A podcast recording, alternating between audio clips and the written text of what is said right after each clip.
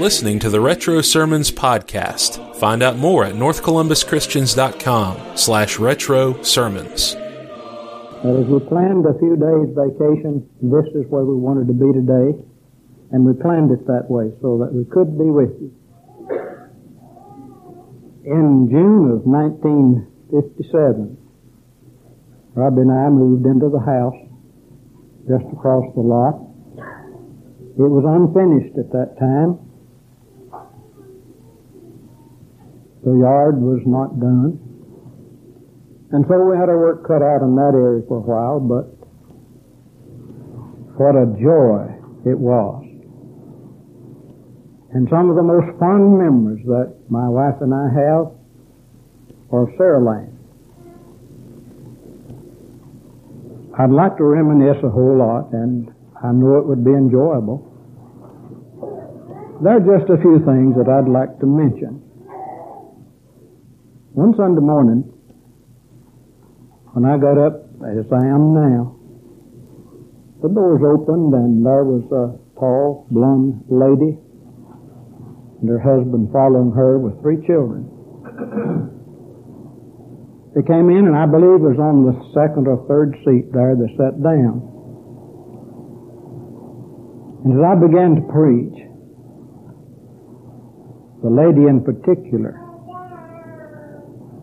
looked and the farther I got into the sermon, the farther she got on the front of the seat, just taking in everything. The lesson was over. They went out. She said, we belong to a denominational church up the road and we were late, so we just wheeled in here this morning.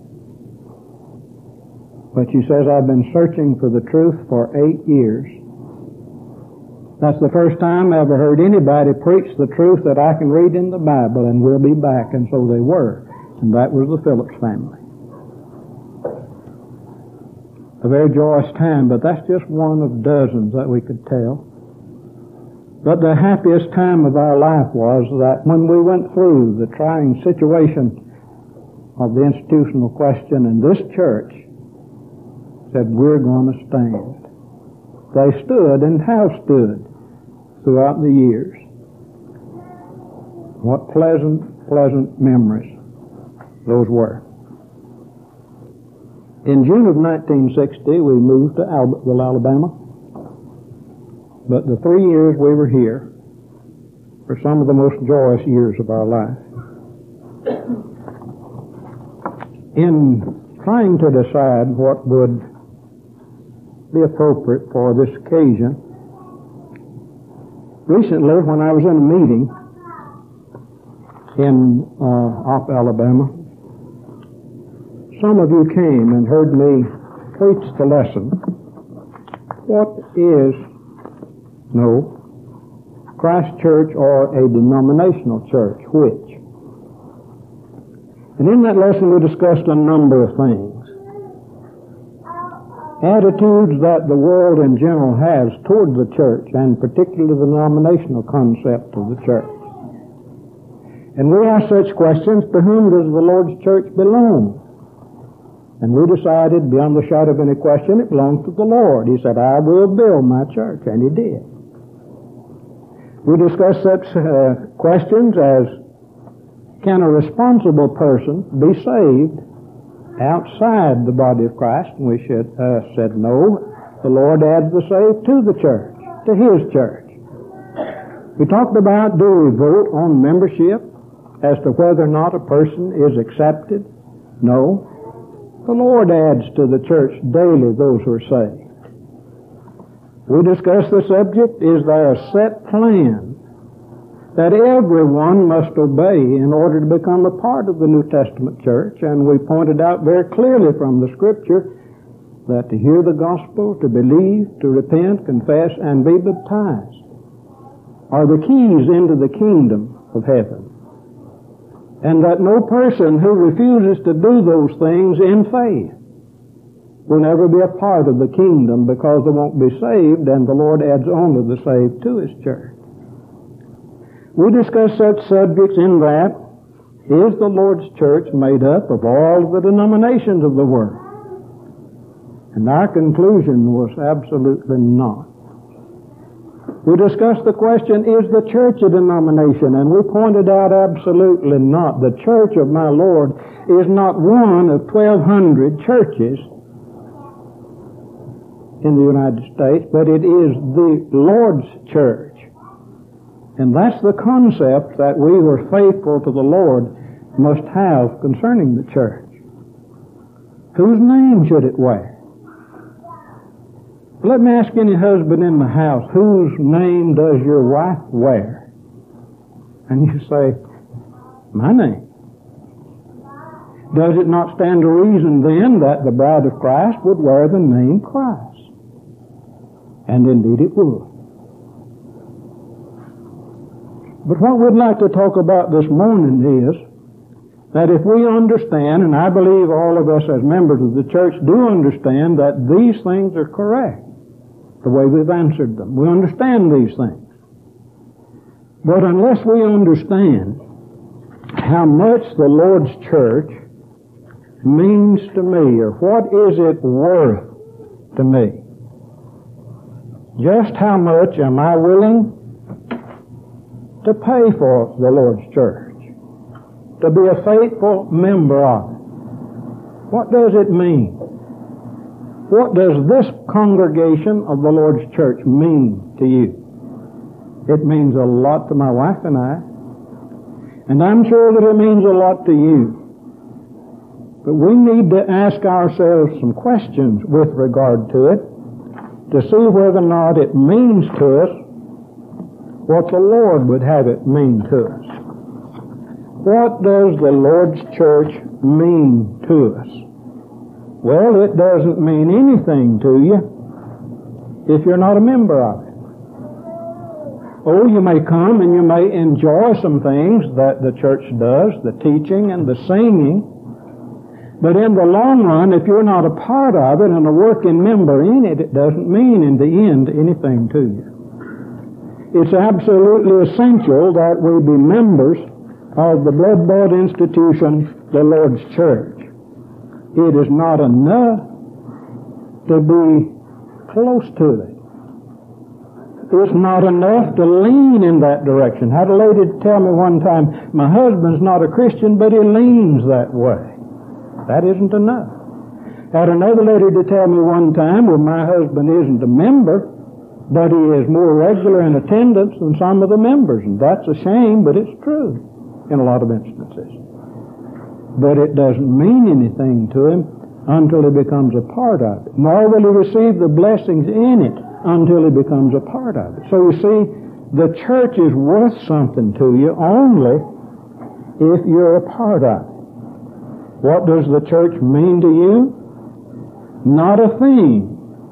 Unless to you it's the only organization on earth in which the saved are housed. It's the body of Christ.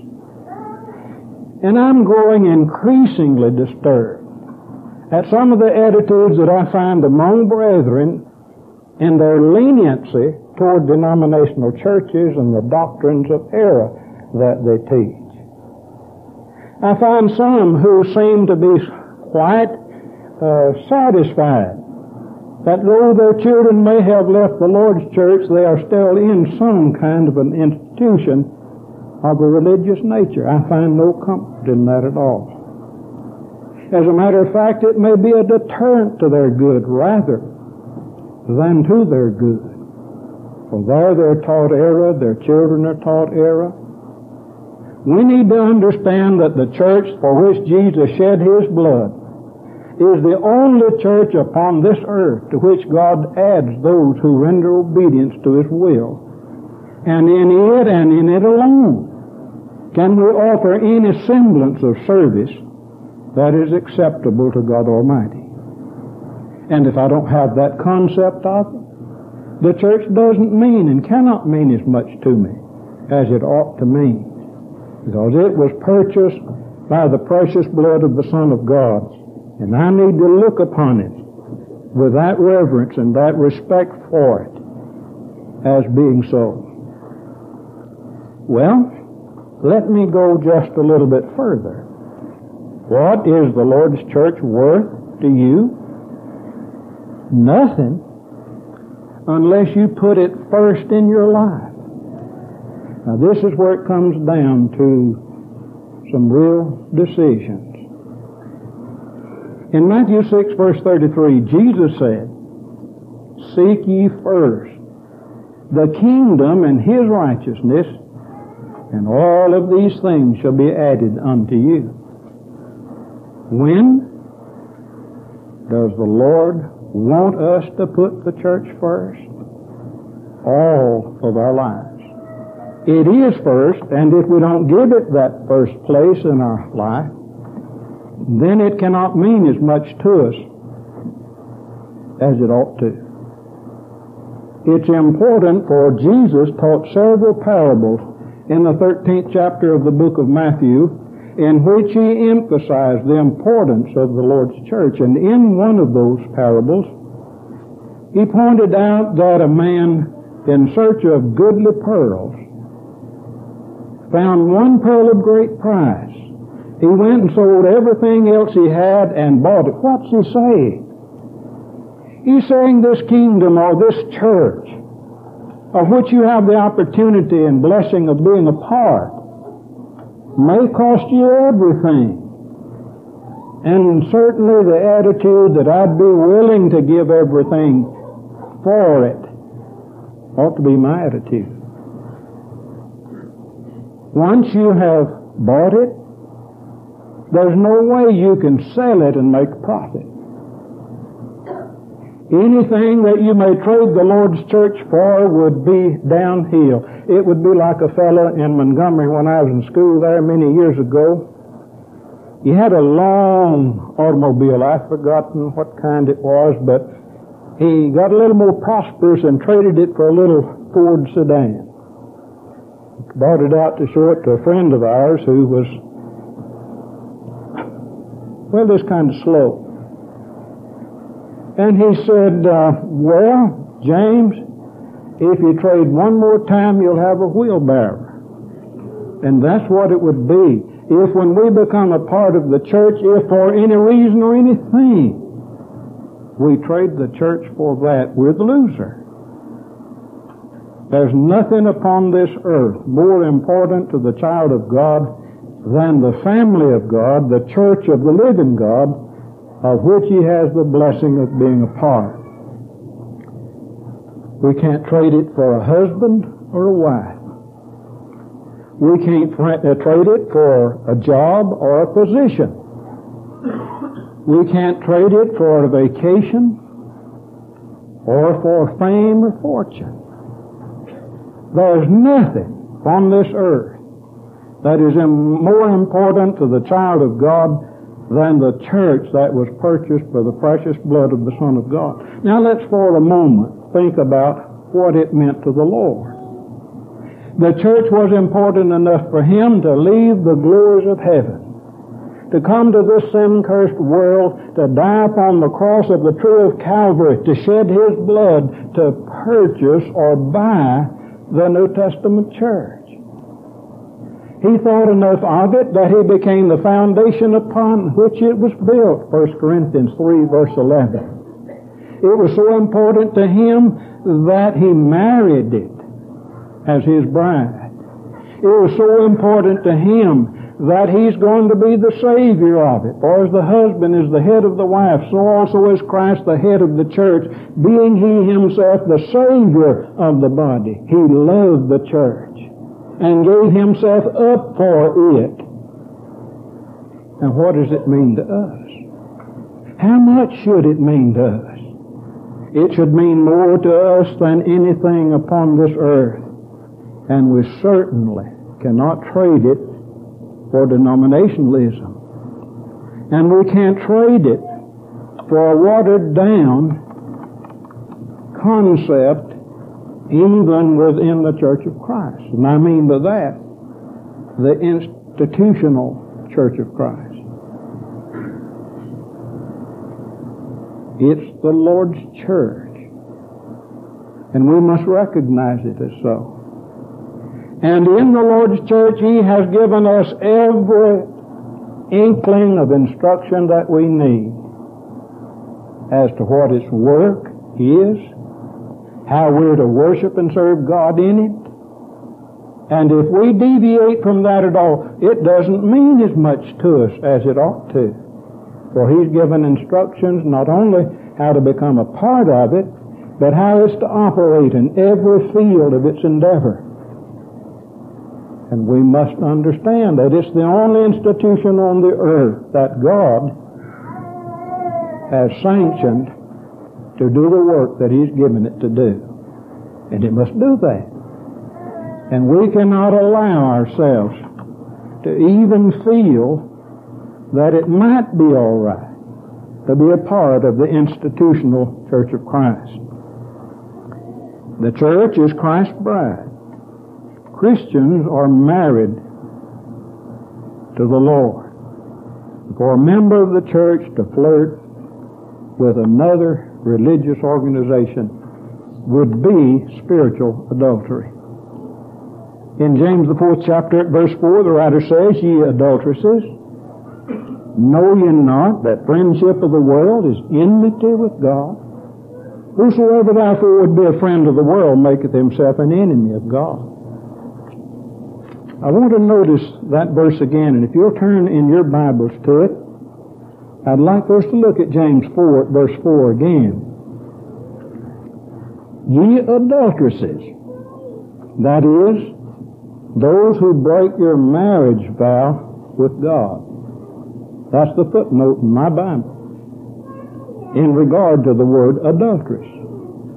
That individual who becomes a part of the Lord's church and then abandons it and becomes a part of or in sympathy with another organization of a religious nature.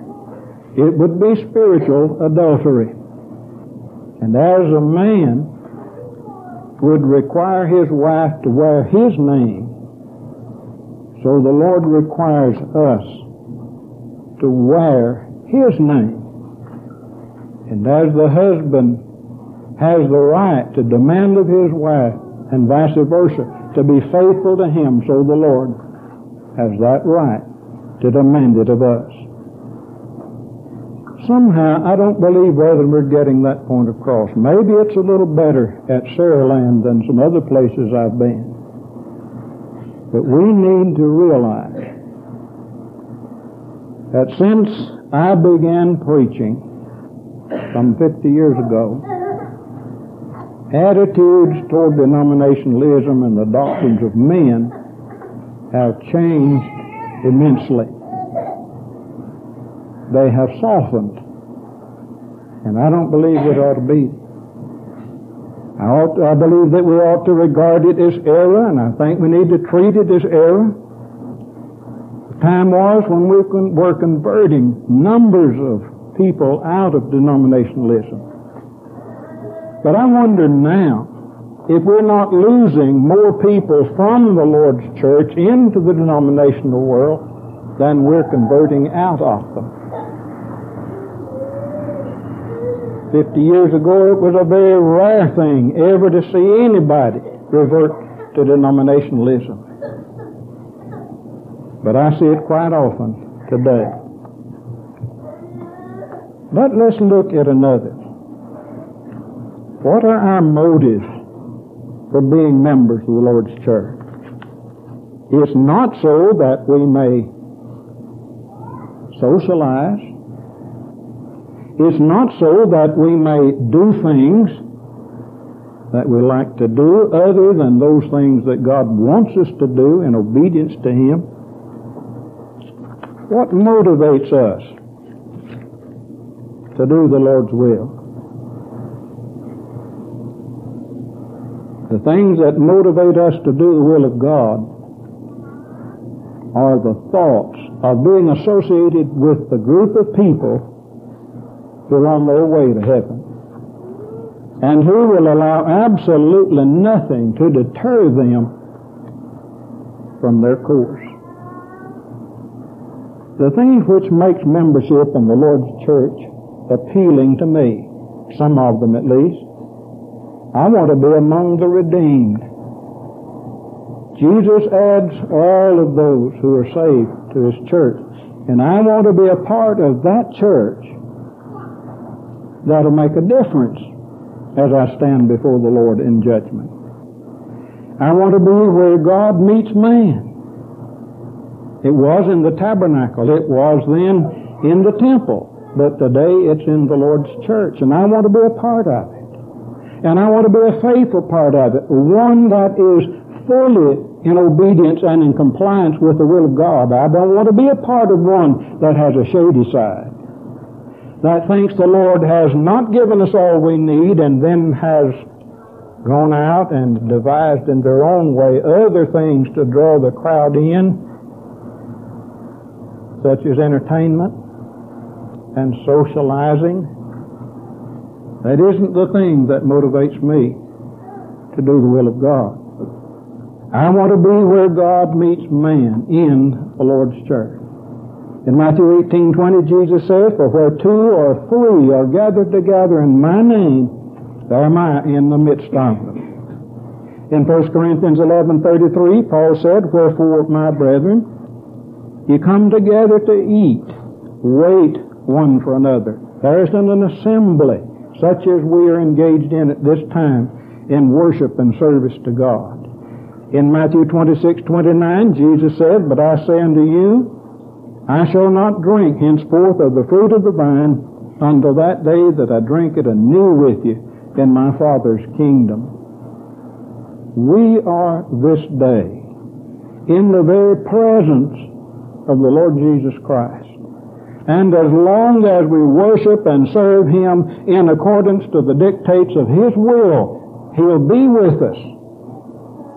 But the moment we go beyond it, doing things our way, rather than following the will of the Lord, we're in trouble. We're in deep trouble.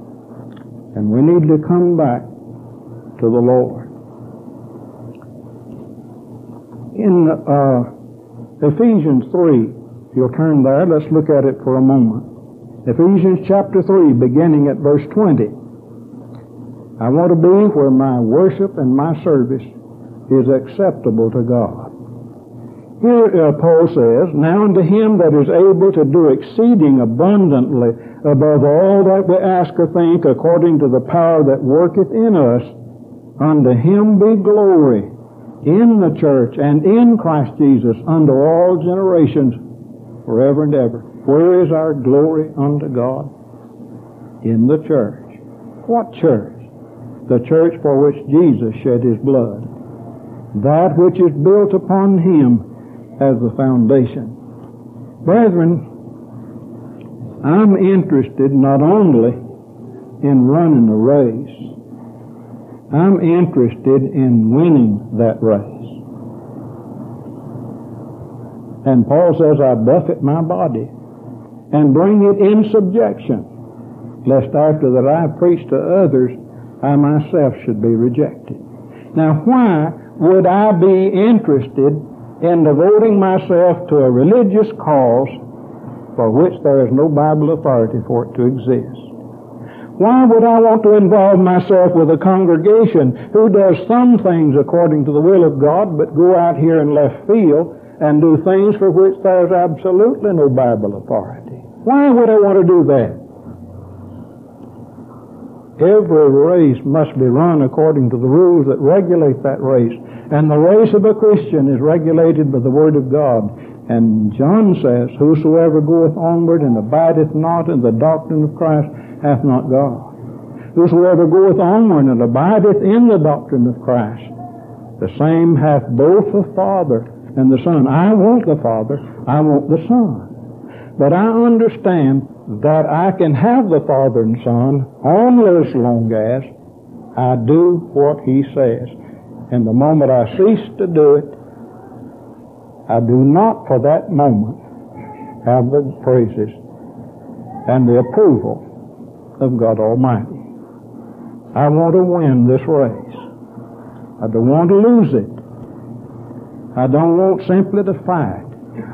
I want to fight the good fight of faith. And I want to lay hold on life eternal. I want my friends and I want my loved ones the same. But the only way we can have it is to commit ourselves to the will of God and live in obedience to His will all the days of our life. In Ephesians 3, 20 and 21, the Lord is not here talking about the denominational concept of the church. He's talking about the Lord's church. And he's talking about the Lord's church that is uh, made up of the saved. He's not talking about the Masonic Lodge. He's not talking about denominational churches. He's talking about the Lord's church. And he's not talking about the churches where we find additions and monies of the Lord spent for things for which there is no authority. Fine kitchens and sports facilities. That's not where it is.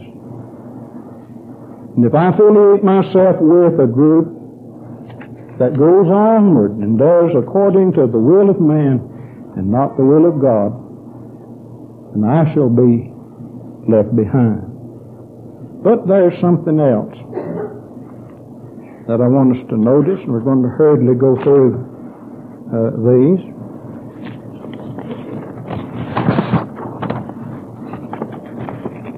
What does the church mean?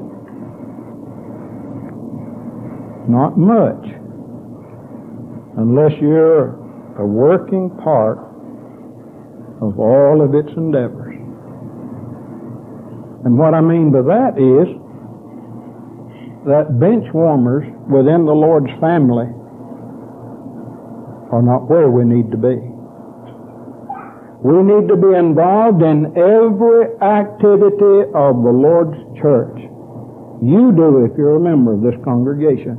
And if you love the Lord and you love the church, and the church means to you what it should, then when we have a Bible study, you'll be here.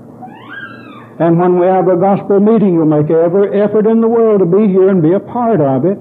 And men, when there's a business meeting, unless you have elders, I didn't find out if you did, and if you do, I'm so happy. But you need to be a part of it. When there's a work day, you need to be here. That's a part of the work. And if you've been a member of the church long enough and you can be a teacher, you need to be involved in teaching.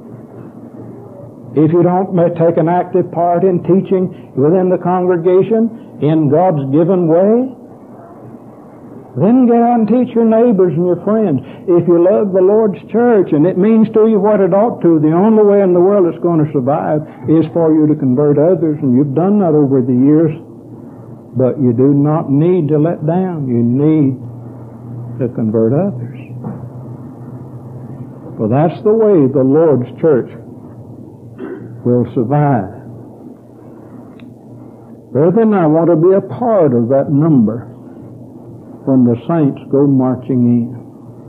And I can't be unless I'm faithful as a member of the Lord's church. It doesn't mean much to us unless we take it seriously. Unless we can comply with those things that prove our loyalty and appreciation to the Lord in it. And what are some of those things?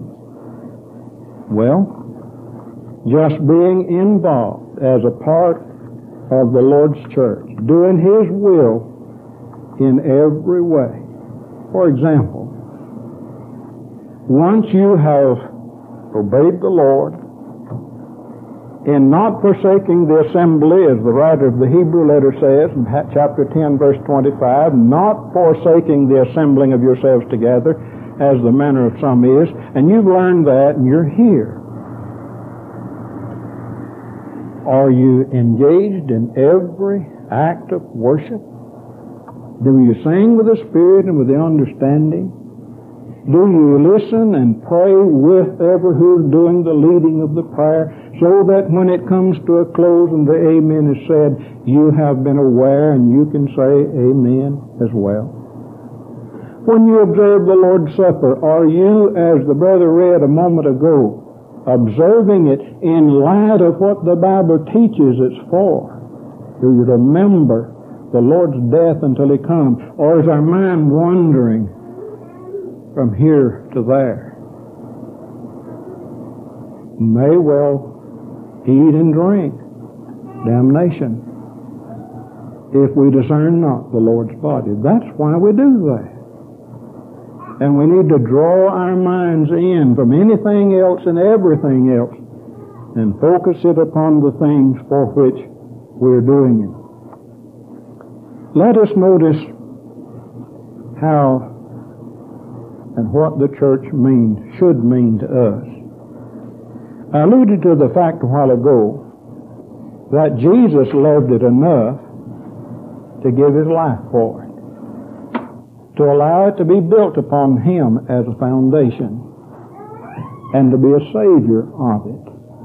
He loved it so much that he shed his blood for it. Now, how much does it mean to us as members of the Lord's church? And how can we prove to the Lord and to ourselves and the world that it means something to us? To be willing to put it first in our lives. As I said in the beginning, I know of no place that brings me more joy to think back than Saraland. And I've kept that with you a lot more closely than you may think through the years. Know many of the trials and tribulations you've gone through, and you've survived. You've not only survived, but you have survived with great faith and great works in the Lord. And that brings me exceeding joy but it brings greater joy to the Lord. And I see new faces a part of it. And I hear good things about you and your efforts to serve the Lord. But let us understand what a privilege it is.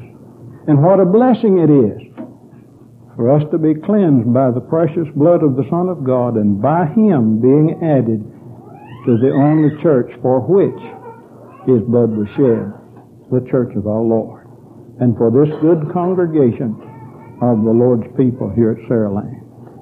And I commend you to God for the word of His grace, which is able to build you up and to give you an inheritance among them that are sanctified by faith in Christ Jesus. But we haven't won the battle yet. We must keep on keeping on. And we must be able to say at the end of our lives, as Paul was able to say, I have fought the good fight.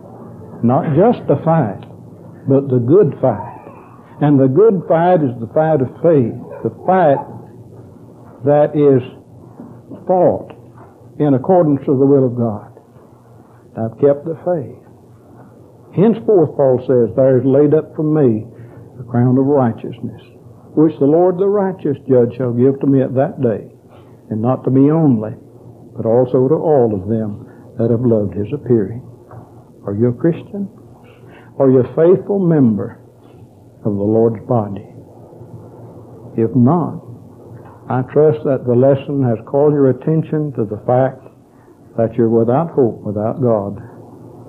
And it don't have to be that way. But if you believe that Jesus Christ is the Son of God, willing to repent of your sins, confess your faith, and be baptized for the remission of your sins, not according to the dictates of men, but according to the will of God, you can become a part of the Lord's church. If you are and have wandered away, what a wonderful time it would be for you to renew your allegiance unto the Lord by turning from whatever has separated you from Him and asking the prayers of the saints for your forgiveness. If you're subject to heaven's invitation, Lord bless you to make the right decision as together we stand as we sing. Long till this shore shall end. It won't be very long.